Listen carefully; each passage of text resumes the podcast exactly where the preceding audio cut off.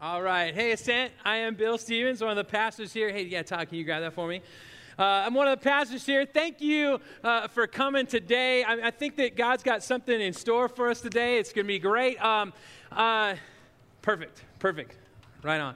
Um, but before we get started, I want to I want to just reiterate a little bit of what Beth was saying, especially around that college stuff. Obviously, for those of you guys that have been around, you know that I have a deep love and appreciation for college students. I, I worked with college students for 21 years. I've got three now in college, so you can be praying for me for that as Maggie heads off to college this fall too. Um, we'll be talking about debt today a little bit, so that's good. Um, but, but I, I, just love them. I love college students. And listen, this is what you might not know. Some of you might think back at your college experience, or you might think ahead at college and just go, oh, they're just going off and they're going to go have a blast. They're going to be partying on the weekends. It's no big deal. But listen, here's what I do know about college students. While some of that might be true, you know that at the end of the day, when they're laying their head on the pillow, there's a big part of them that misses home, that misses hang, hanging out or misses just kind of a little bit of that touch of home.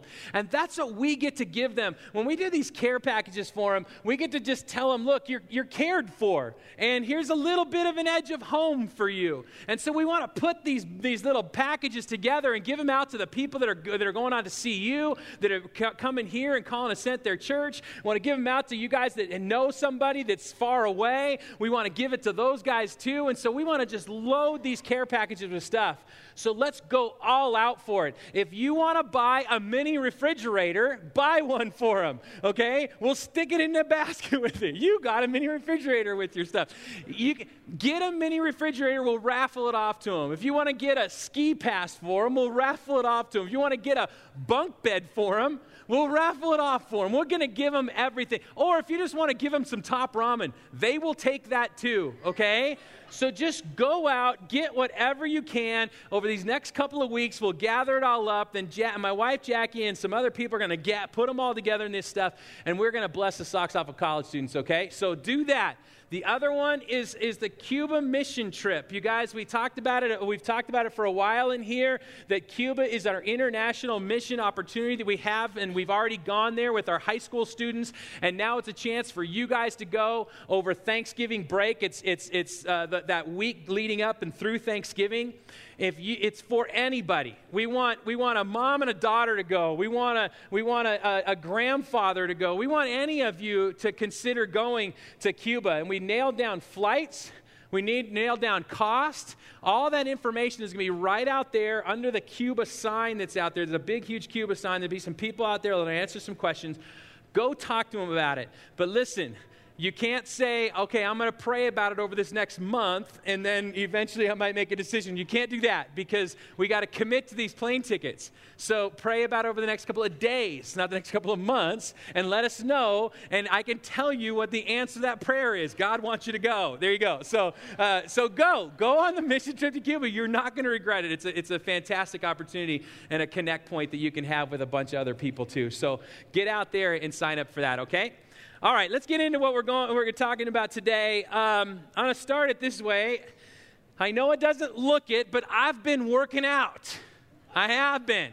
I know it. I've been working out. Now, here's what I haven't been doing. I haven't been lifting because I can't lift anymore because I tried to keep up with my son with lifting and I got arthritis in my elbows. So I can't lift anymore. I, I, I, I, I'm not running on the street.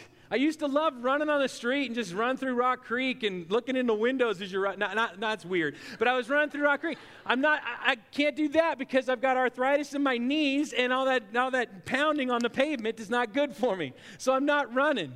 I'm not doing that rowing machine anymore because the doctor looked at my lower back and said, You have a degenerative arthritic condition in your lower back that will only get worse over time awesome, awesome diagnosis, so I'm not doing that either. My chiropractor, Craig Pearson, is working, doing miracle work just to get me to swing my golf club. So, uh, so I, I'm not doing any of that. But here's what I am doing. I'm going to the gym and I am I'm on the treadmill and I raise it to 15 degrees. A good friend of mine told me that here's, a, here's an exercise you can do that won't hurt your knees. I raise it to 15 degrees to the highest level that it can be raised. And then I walk on the treadmill for an hour to an hour and a half. I walk And it's hard for me, you guys. I got to bury my pride when it comes to this because I got the triathletes coming up next to me sprinting on the treadmill. I want to trip them. I want to tell them, go outside, you weird triathlete. Sorry for you guys that are. But, but I'm just walking on the treadmill, just walking and walking and walking it for an hour, an hour and a half. And here's the deal, you guys. When I do that, I will not give up. I will not walk for 15 or 20 minutes. When I'm on that thing, it will be an hour or an hour and a half. It will not be 18 minutes. When I'm at the 18 minute mark and I'm hating it, I'm still doing, I count how many steps it's going to take to finish. I'll sit there and go, okay, it's 120 steps a minute and it's got, I got 48 minutes to go. I'll do all that while I'm on the treadmill. I will not quit that. Because I know that the biggest battle that I faced was getting to the gym, not being at the gym. The biggest battle was getting past the gauntlet of, of, of Chick fil A, Taco Bell, McDonald's, Sonic to get me to the gym. And so if I can get past that, I can last an hour on that stupid treadmill. I can do it. I'll turn on I'll turn on say yes to the dress and just watch that for the hour while I do that. But I'll stick with it for the whole hour. I won't give up. I'll, de- I'll just grit my teeth and its determination to make it happen. But here's what I find though if I extend that out to anything longer term, it's easy to quit on it. If I look at exercise over four months or five months or a year and I have this goal to do that, it's easy to fall back, to shrink back, to quit on that idea. It's easy for me to quit on a diet that I, will have the diet and I'll do the 30 day challenge, but 32 days, that's harder. And I know that some of you come by, oh, you need to make it a lifestyle change. Okay, that's great, but it's hard. That's where I quit on the lifestyle change part of that. It's so much easier to just shrink back and to, and to not do it. I find that I make a commitment to want to spend more time with the Lord through spending time in the Word or spending time in prayer, and, and, I'll, and I'll be doing good for a while, and then, I'll, and then I'll just quit it over any lengthy period of time. And it's because I can't just keep gritting my teeth and making it happen. And so eventually I just kind of lose that, that, that, I get to get exhausted and I quit. Uh, let me tell you something else. Uh, uh I was, I was up in Seattle, and, and back when I was working up there, and, and me and my friend Mike and, and our staff, we went out on a walk in the Cascade Mountains.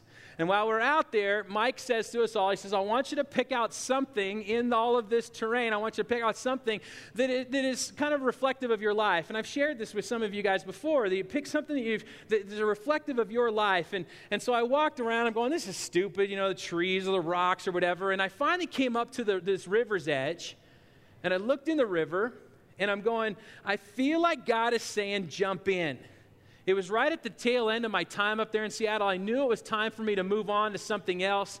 I was afraid of that.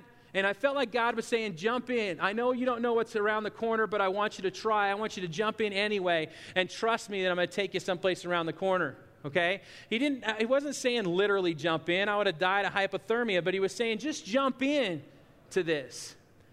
Now, when the staff came around, I told them, I said, here's, what I, here's what's happening. Here's what I feel like God is saying to me. He's saying to me, just jump in and trust me with this. And I said, but here's my answer to God. I said, no, I don't, I don't want to. I don't trust it around the corner. That's the, uh, uh, who knows what's going to happen there. It's way easier where I'm standing here on the, on, the, on the shore, and so I don't want to jump in, and so I say no. I look at that for all of us and I go, why is it so easy for us to say, no. Why is it so easy for us to shrink back? Why is it so easy for us to quit? What happens to us and why are we, why are we pulled that way? And what happens when something is laid out in front of you that is so good, that is so good for you personally, so good for somebody else, that you know, I just gotta do this? What happens when, when something is so good for your own personal health physical or mental health, that you're just going, I've got to do this. What happens when something is so good for you and the change you need in your life that you're going, I got to do this? What happens when something comes forward that is so good, that such an awesome opportunity to make the difference in somebody else's life? What if something like that comes forward for you and it's placed right in front of you that you know God is just dogging you? Just go, come on, I, I want you to step forward with this. This is going to be good for you. What happens when something like that is set right in front of you? Do we say, Yes, I'm going for it. I'm going to do this. This is going to be good for me. This is going to be good for somebody else. I'm going to do this? Or do we, sit, do we fall back and to say, I don't know. I'll probably quit. I don't know. I think I'd rather just say no. I'll shrink back. See, we're doing this series called Tug of War, and I feel like God, in a lot of ways, is tugging on one end of the rope, just saying, I've got this unbelievable, this life for you to live, and I've got these opportunities for you to have, both for your own personal good and for the good of others, and I'm pulling you in that direction. And we know that the other things, the things that haunt us, the stuff of our past, and the, the no, the no and the quit in us is pulling the other direction. And we want to talk more about that. We want to, we want to figure out how, what, what do we do in this? And how is God inspiring us to let go of this end of the rope and to let Him pull us that direction? So let's pray about that, and then we're going to dig into that in, in light of a man named Nehemiah. Father, we thank you for this time today, and we pray that you would bless it. We thank you that we can take steps closer to you. God, some of the things that I'm going to say today, I know um, it might cut to the core with some people. And, and, and, and I pray, Lord, that, that all of that will be covered by your love. It will be covered by your passion for us. It will be covered by your, your, your heart that is not filled with condemnation or anything, but it was only filled with love and joy for us. I pray that we would grab hold of that as we hear this stuff today, as we dig into your word today. It's in your name we pray. Amen. All right, so here's what we're going to do. We're going to we are going to um, look into we're going to look into the life of a guy named Nick, uh, of Nehemiah.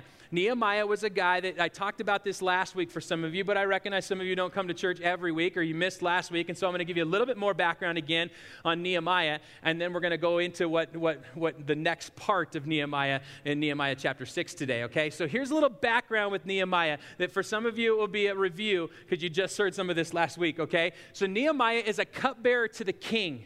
A cupbearer to the king is someone that guards the king from, from people that are trying to poison him by taking drinking the wine or eating the food before it gets to the king. It goes to the cupbearer first. The cupbearer is a trusted, a trusted part of the king's court because the, he needs to trust that this guy is going to take care of him as it comes through this guy. Okay, so the cupbearer to the king is big. The cupbearer to the king is a friend to the king. A cupbearer to the king is someone the king knows and sees every day that's enjoying the same food as the king, is enjoying the same drink as the king. That's the cupbearer to the king, and that was Nehemiah to King Artaxerxes from the Persian Empire in around 450 BC. About 100 years before that, the Babylonian Empire came into the nation of Israel and took over the southern region of Judah. And they, they took those people in that southern region and they spread them out all over the Babylonian Empire. But when the Persian Empire came in, when, the, when, when, King Cyrus and the Persian Empire came in, they said, You people can come back to, into your homeland. You people can come back to Jerusalem. You can come back and restore it the way it once was. Go ahead. And so Cyrus allowed those people to come back into Jerusalem to restore Jerusalem. Well, now Artaxerxes is in control, and Artaxerxes is, has a guy come to him with, with Nehemiah sitting right there and gives him an update on what's going on in Jerusalem. And the guy comes in and says, It's been, it's terrible. It's not going the way we want. We've been trying for decades to restore this city, and it's not happening. The warlords that surround the city, those, the, the people that are, that, are, that are not good, are surrounding the city, and they are controlling everything that's coming in and coming out of the city. And so we're not, we can't reestablish what we once had because these people are still in control around us. And the city is still just in ruins. And we don't know what to do. Nehemiah hears that as this guy, this is being reported to Artaxerxes. Nehemiah hears that and it cuts him to the core, drops him to his knees in tears, and he's going, This is where uh, my homeland, this is where all of my ancestors are from. I got to do something about this. And he spent some time in prayer with God and just say, God, what do I do? I'm a cupbearer to the king, but what can I do? Should I go back? Am I supposed to go back? Can I, can I go back? And help these people in Jerusalem. And finally, he comes to the king, and the king notices he's distraught. He says, What's going on? And Nehemiah says to him, He says, I have got to go help my people in Jerusalem. I got to go help them.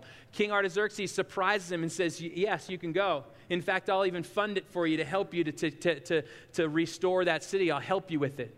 So Nehemiah takes off, heads off to Jerusalem, gets to Jerusalem, and the first thing he does is he rides around the city a bunch of times to see what in the world's going on here. What's the problem here? And he recognizes it that the warlords are in control of the city, and that what needs to happen is we need to refortify our city. We need to build this wall around our city. We need to, there's so many breaches in the wall, there's so many low spots in the wall. The wall is in ruins. We got to build this thing back up to keep these, these the, the warlords from the outside, to, from them controlling it, because they were controlling everything. We got to build this thing back up. And so, so Nehemiah gathers these people together, gathers all these people together, and says, You guys, we're in this together. And he casts this phenomenal vision for everybody to say, We're in this. Let's do this. Let's build this together. You see unbelievable leadership in Nehemiah while he's doing that. Jim and I love this part of Nehemiah because it reminds us of a Ascent Church. Because we look at where we're at right now as a Ascent, and we're going, if we really want to make a difference in that community, if we want to, if we want the community to just go, man, we love it that Ascent Church is here, the things that they are doing for our community, and if we want to make a difference in this world and we want to put a dent and help the kingdom of God in this world, if we want to do this, it's not going to be me and Jim. It is going to be us. And we got to rally together to build and to do this thing together. And so I love that. It's right where we're at. Well, that's where Nehemiah's at. And he's rallying the troops to do this thing and to build this wall. They start building. And the wall is being built, and, it's, and he's fixing all the problems with it, and he's take, fixing all the breaches in it. He's up there building this wall with these people. But he's got opposition. He's got some people that are looking at him going, I don't like it that you're doing this. I think you're crazy to do this. The, the opposition of the people on the outside that's going to lose their power because they have the power. They were controlling everything in and out of Jerusalem, and they're losing that power. The key opposition was a guy named Sanballat. That guy was trying to, to keep Nehemiah from building the wall. And so he started spreading all kinds of rumors around it. He started saying Nehemiah's just trying to get the control. He's trying to, he's trying to raise up an army to beat Artaxerxes. He's trying to, he's doing everything he can to spread the rumors to stop this, but it's not working. They continue to build. They continue to build. And then he's trying to get do more stuff. They continue to build. He finally decides the only way to stop Nehemiah is to kill him. And so he said, he said I'm going to send a messenger to him. I'm going to tell him about where, what's going on. I'm going, to, I'm going to ask him to come to this village with me, and that's where I'm going to kill him. And so that's Sanballat's plan with Nehemiah. But Nehemiah knows that plan is coming. And here's what we get in chapter 6, okay? Here's what we get. When Sanballat, Tobiah, Geshem the Arab, and the rest of our enemies heard that I had rebuilt the wall and that there were no more breaks in it, even though I had yet installed the gates, Sanballat and Geshem sent this message Come and meet with us in Kephirim, in the valley of Ono. I knew they were scheming to hurt me, so I sent messengers back with them saying this I'm doing a great work and I can't come down. Why should the work come to a standstill just so, just so I can come down and see you? Four times they sent this message, and four times I gave them my answer. The fifth time, same messenger, same message. Sanballat sent an unsealed letter with this message. The word is out among the nations, and Geshem says it's true that you and the Jews are planning to rebel. That's why you're rebuilding the wall. The word is that, that you want to be king and that you've appointed prophets to announce in Jerusalem there is a king in Judah. The king is going to be told all this. Don't you think we should sit down and have a talk? I sent him back this. There's nothing, there's nothing to what you're saying. You've made it all up. They were trying to intimidate us into quitting. They thought they'll give up, they'll never finish it. I prayed, give me strength. Now, something interesting about this passage, okay? When I was back in early on in doing ministry, a guy named Earl Palmer was a senior pastor of the church that I was working at, and he said to me, he says, Bill, I want you to find a pastor mentor in your life, or I want you to find an author mentor to, in, in your life. I want you to find someone that will speak into your life that you might not ever meet, but will still inspire you.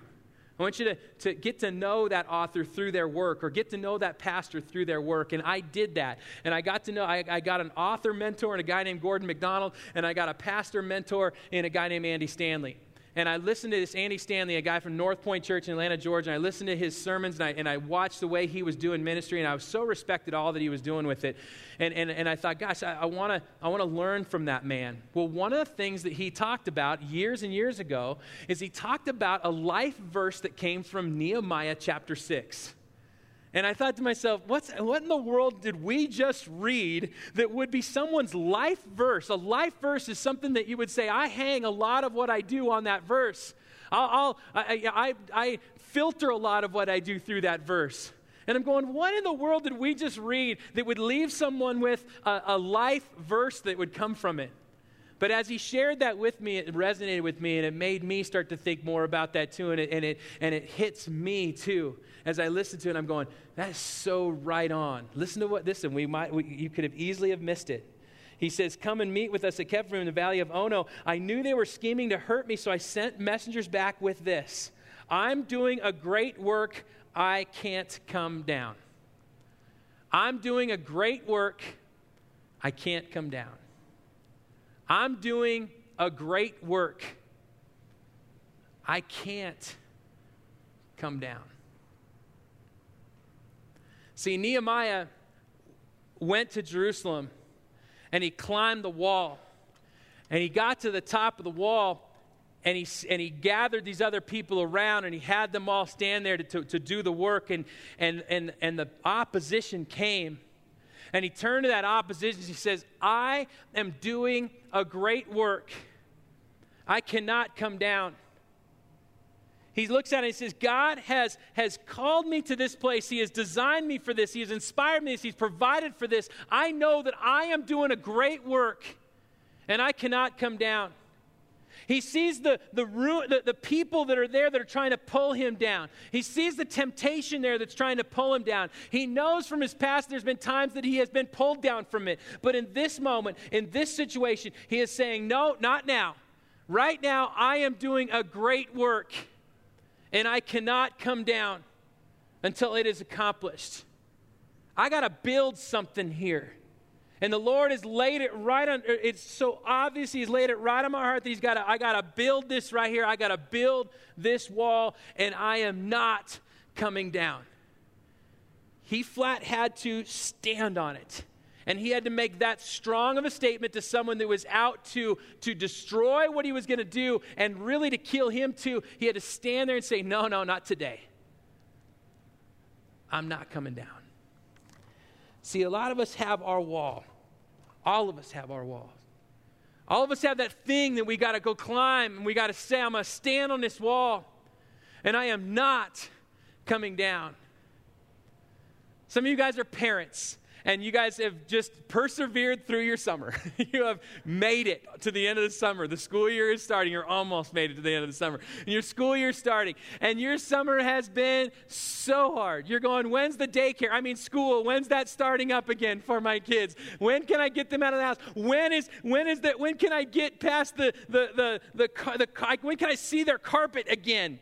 You know, I can't, I haven't seen their carpet in three months in their bedroom. When can I see that again? You're looking at it, you're going, when can I, when can I, can I, can I give them away to someone else? Thank God for teachers that care for our kids because we need them to, because we're done caring for them. You know, we want them to go, when can I, when can I get rid of, of this, of the, of the hard stuff that comes with the summer? You know, you've got some of that. I know that some of you are going, man, my kids have been fighting all summer. They've been asking me what's for lunch lunch and what's for dinner all summer. They've been snacking all summer. You're struggling with it. At one point, Jackie, at the end of the summer with our kids when they were younger, Jackie reached the end of a rope and she finally just said, All right, from to, for the rest of this day, you are, I am no longer mom to you. I am Jackie. You will call me Jackie for the rest of the day. You will not call me mom. You know, it was that end of the rope moment where you're just going, I can't handle this anymore. We get to those points. Your kid's in middle school and you're going, man, I cannot figure you out. Your kid's in high school and you're going, man, who are you? you know, and you stink now because you're, you know, what the dudes do. You know, I just go, what, what's going on? And there's a point where you just go, can I keep doing this? That's where you got to recognize God's got you on a wall. Every good and perfect gift comes from the Lord above. And while we might not say our kids are perfect, the gift is perfect. And God has given that to you. And God, is, God has you on that wall. And He's saying to you on that wall, He is saying, Look, stand on that. Don't give up. Don't quit. Stand on it. Stand on that wall. I am doing a great work and I cannot come down.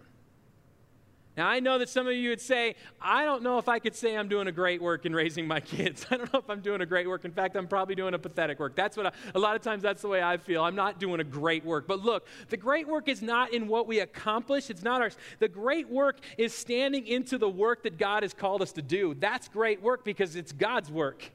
If every good and perfect gift comes from the Lord, then this is great work. And I'm standing here doing great work, the, the work that God has created me and called me to do and inspired me to do and provided for me to do. I'm standing on this wall doing this great work, and I am not going to come down. This is the job that God's given me to do to parent these kids. When you look at it as a, as a, in a marriage, and you look at your spouse, and you just go, man, that is work that God has given you to do.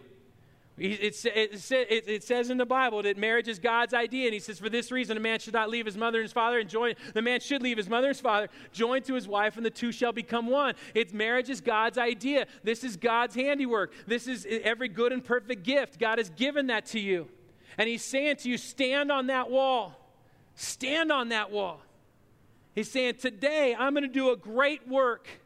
When I do weddings and I stand in front and I talk to our, the bride and the groom, I talk to them about things like, like compromise. And I talk to them about things like pursuit and you got to pursue each other and keep pursuing each other. And I talk to them about things like winning and losing and that we need to redefine the word win. That it's no longer I won the argument, but if you made the other person feel less about themselves, you lost. And that we've got to start learning what really what winning an argument looks like in our marriage. That's part of the work of marriage. And I am standing here doing a great work, and I am not going to come down. You know the things that might pull you away from it. And you go, no way, I'm not coming down. This is, this is God. This is the work that God has given me to do, and I'm going to do this work. That's the wall that He's got you on. See, what I'm talking about, what we're talking about here is an idea, is the, is the concept of steadfastness. You see it throughout the Bible, this idea of being steadfast in the Lord. That word steadfast means this. Okay, there's a simple definition for it. It means firmly loyal or constant, unswerving. It's unswerving. That's what steadfastness means. Now, look at what it says in Psalm 51. It says, Create in me a pure heart. You see it throughout the Bible, this idea of steadfast and unswerving. It says, Create in me a pure heart, O God, and renew a steadfast spirit within me. Renew a spirit within me that is unswerving, that can stand on a wall and say, I am not coming down because I am doing great work. See God's role in these passages. There's a couple of passages. See God's role in this. God is going to give us the, the, the, strength and the ability to say, okay, I can do this because God is instilling in me a spirit that is unswerving. That is, that is steadfastness. Look what it says in 1 Peter 5.10. It says, And the God of all grace, who called you to his eternal glory in Christ, after you have suffered a little while, will himself restore you and make you strong, firm, and steadfast. Look at who wrote that. That's Peter that wrote that, that made all kinds of mistakes. It has all kinds of history, all kinds of things that he could say is pulling in one direction. But he's going, he will restore you even from that stuff. He'll restore you to this place where he's going to give you the strength to have an unswerving resolve to do what God has called me to do.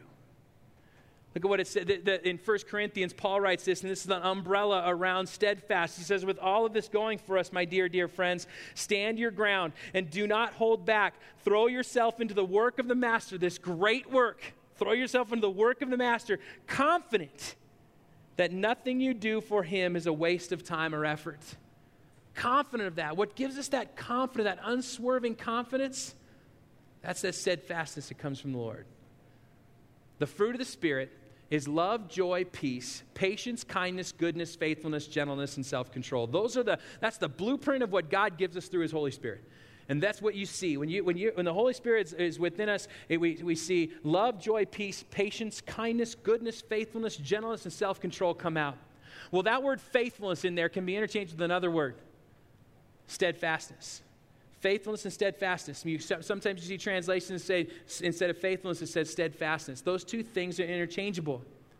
That God's faithfulness He gives to us that is unswerving, and that faithfulness that we can have can be unswerving. And that we can, and that, that's, it's a, it's a faithfulness that we stand on this wall and we know that the Lord has called us here. And we confidently stand there knowing that God gives us the strength to say, Today I'm doing a great work and I am not coming down. Is God saying yes to this? And are we saying yes to this? Now, now, as we talk about that, we, we have to talk about some of the really hard stuff that some of us have been dogged with over the years. Some of us have just been, we've been pushing it off. We've been stiff arming it. We've been saying, no, I, oh, I get it, I, I'll try it, and then we just don't. We got to recognize that there's a ladder in front of us, and some of us need to step on it. And we need to move up that ladder, and we got to stand on that wall and say, I'm going to do a great work. For some of you in this room, you got to look at your weight. You got to look at your weight right now, and you got to know that diabetes is chasing you. Or maybe it's caught up to you. And you know it. And friends have said, Gosh, I need to do something about this. You've had a doctor that says, We got to do something about this. And you've said over and over and over again, I'll try, I'll do it, at some point I'll do it. Some of you are in that place. And God might be saying, Here's a ladder. It's time for you to climb the ladder. It's time for you to get on that wall and say, Today I'm going to do a great work. Today I'm going to find that trainer. Today I'm going to go to that gym. Today I'm going to start that diet.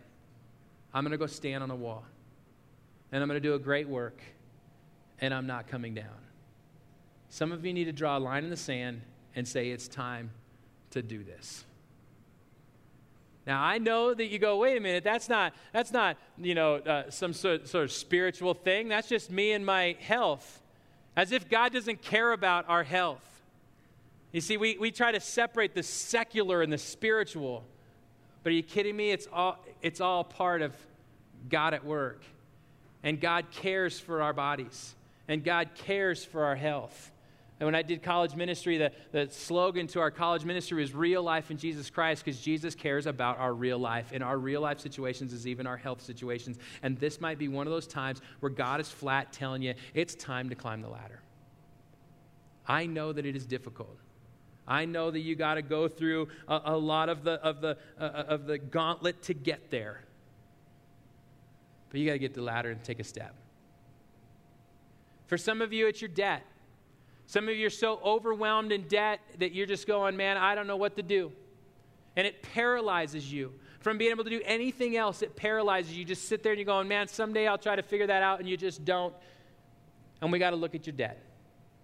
And maybe it's time to climb the ladder and to go meet with a financial counselor someone that can help you with that decision around debt. You guys, I have to tell you this with me. I, I, I met with someone, a financial counselor around debt, around the, my kids with school debt, and you know what he told me to do? He said, just ask your congregation to pay for your kids' debt. yeah, right, right, right. I'm not going to do that. You're not going to pay for my debt because then you can certainly ask me, will you help me pay for my debt? No, I'm, I'm not going to do that. You're not going to do that. We're going to actually go to a good financial counselor and talk about debt. We're going to climb a wall stand on it and say, We're going to do this. I got to do this.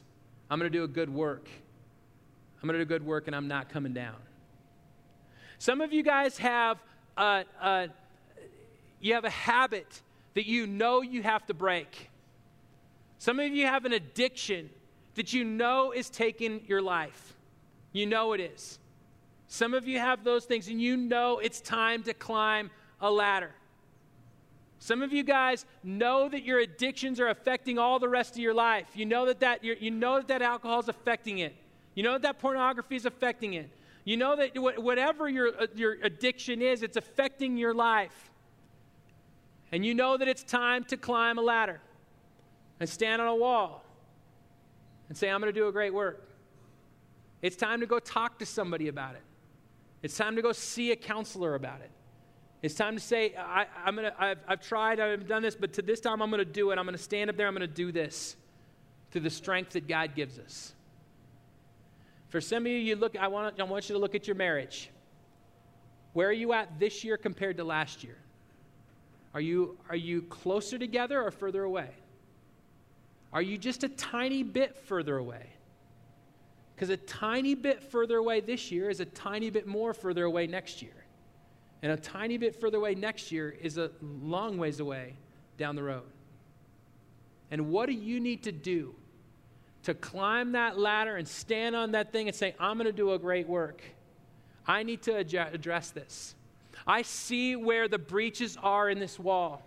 I see how that woman at work is affecting what I'm doing at home. I see how, how I'm coming home and the first thing I'm doing is getting a drink so I can get away from the stress of it all, including my marriage. I see how I'm, I'm vegging out around the television to try to avoid it all. Some of, we, some of you need to climb a ladder and stand up there and say, I'm going to do a great work in my marriage this year. We're going to go see a therapist. We're going to go see someone that will unpack some of this stuff for us. And we're going to dig in deeper. And next year, we're going to be drawn closer because I'm going to do a great work and I am not coming down. You guys, some of you, it is about a change that needs to happen that maybe you have a job that you know needs to change, that it's taking you away from family, you're traveling so much that you're not seeing family, or it's, it's taking up so much your time that not, you're not seeing family, or, it's, or, or, or you're so addicted to your work that you're not committed to anything else. Some of you need to climb a wall and say, that needs to change. I need to go. I need to move. I need to, I need to do something to fix this and you need to climb a ladder. And some of you, it's an opportunity. Maybe the Lord has placed some really cool opportunity right in front of you to make a difference in somebody's life, to go do something, and a window you've got right now to be able to do it. And every part of you hear it and say, Yeah, but I am a cupbearer to the king, and I'm not going to do that. And maybe it's that opportunity that you're just going, No, I got to step right into that because I've got this this, this chance to stand up there and say, I am doing a great work and I am not coming down till this is finished. Some of you need to jump at that opportunity.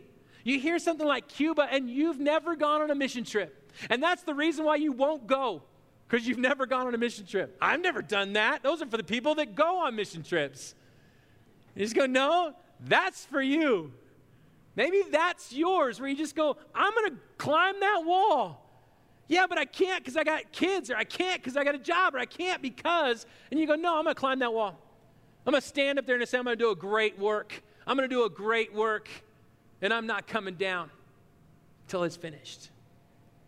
Man, when I used to work with our college students, I, would meet with our leaders before the year started, and I would tell them about this. I'd go, You guys, look, during the college years, this is the years that their, their lives are being shaped. They are making decisions that will impact the rest of their life, and you have a unique opportunity to speak into that. I would talk to all of our leaders and just go, You have an opportunity to speak, speak right into the heart of their issues and their stuff, and you can make a positive impact in their life and influence them towards something, towards Jesus. You can do that right now in their life, do you realize the unique opportunity that you have?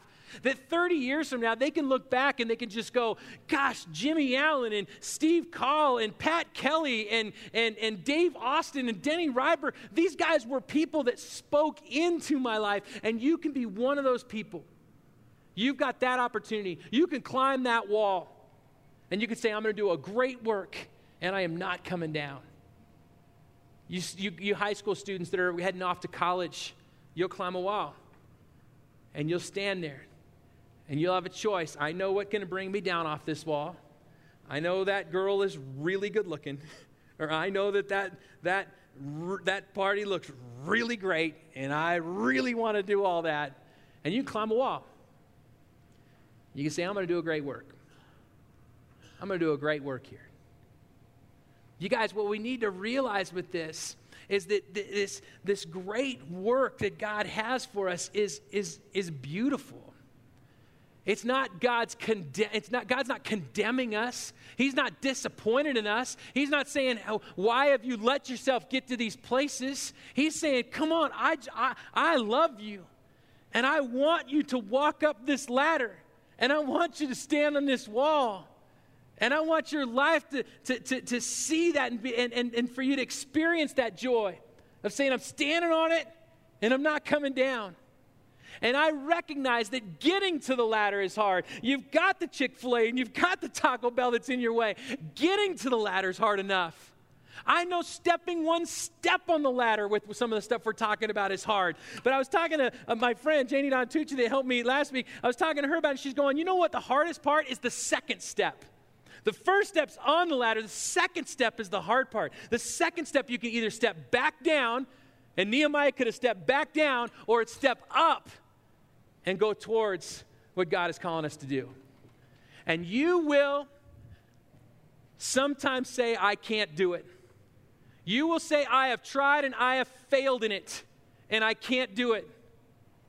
Gordon MacDonald said this about this. He said, because he wrote a book called Resilient Life, which is what we're talking about. And he said this He said, I began to understand the front edge of an important principle leading to resilience. Resilient people face the brutal facts of their mistakes. We ignore them, we fall back in the same patterns, we quit, but they recognize and they see the brutal facts of their mistakes and their experiences, their sins, their blessings, and they learn from them. That's how they repair the past. He says resilient people run free of the weight of the past. They respect the power of memory and they squeeze the past for all its wisdom. We can say over and over again, I have screwed up, I've tried this and it doesn't work. We can say, This is too hard, I can't even get on the ladder.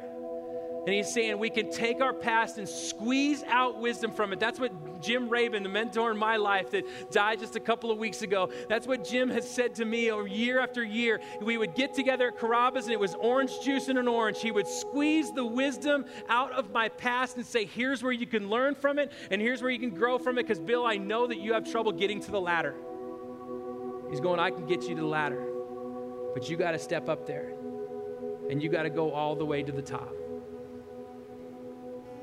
The writer of Hebrews talked about how Moses and Noah and all those people got, did this and they climbed the wall and they got to the top and they said, I am not coming down because God's doing a great work. And at the end of that, of what he shared about that in Hebrews 12, he says, Let us strip off everything that hinders us and as well as the sin which dogs our feet and let us run the race that we have to run with patience, our eyes fixed on Jesus, the source and the goal of our faith, for he himself endured a cross and thought nothing of its shame because of the joy he knew would follow his suffering.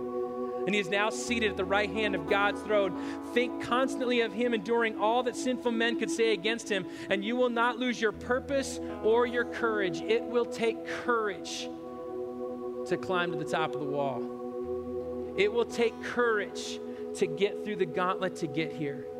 It'll take courage to go from step two to go to step three and keep going up the wall. But when you get up there, our God gives us the steadfast endurance to keep going.